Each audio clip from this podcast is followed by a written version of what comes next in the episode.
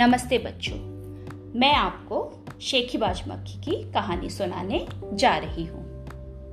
एक हरा भरा जंगल है, जिसका नाम है चंचल वन चंचल वन में तरह तरह के जानवर, पक्षी और जीव जंतु रहते हैं। एक दोपहर की बात है नरम नरम धूप थी ठंडी ठंडी हवा चल रही थी और जंगल के राजा शेर महाराज अपनी गुफा के बाहर खर्राटे मारते हुए सो रहे थे। तभी वहाँ से मक्खी गुजरी और उसने कहा, आहा, क्या बदबू है? लगता है शेर महाराज ने तो दो तीन दिनों से स्नान नहीं किया।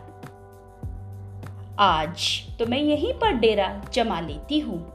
मक्खी शेर के पास जाकर भिन्न भिन्न की आवाज़ करने लगी। शेर ने कहा, अरे, कौन है? शेर महाराज, मैं हूँ। अरे, मैं कौन? मैं मक्खी हूँ। अरे, कहा? ऊपर देखो, नीचे देखो। शेर ने कहा, अरे, जा मक्खी यहाँ से, मुझे सोने दे। मक्खी ने कहा मैं कहा मना कर रही हूँ? आप सो जाइए। तो शेर ने कहा, एक बार का कहा, तुझे समझ नहीं आता। तू यहाँ से चली जा, नहीं तो मैं तुझे जान से मार दूँगा। मक्खी ने कहा, छी छी, क्या कहा आपने? आप मुझे जान से मार देंगे?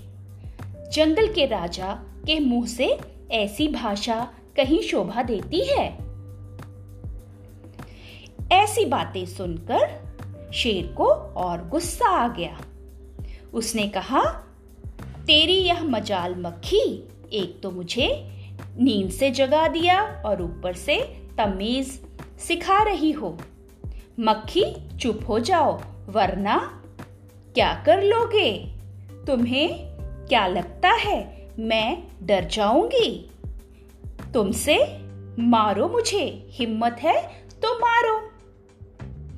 इस तरह मक्खी शेर को परेशान करने लगी। कभी उसके कान के ऊपर बैठ जाती, कभी आँख के ऊपर, और शेर अपने आप को ही घायल करता रहा। तो बच्चों, आगे की कहानी सुनने के लिए आपको अगले एपिसोड का इंतज़ार करना होगा। तब तक के लिए धन्यवाद।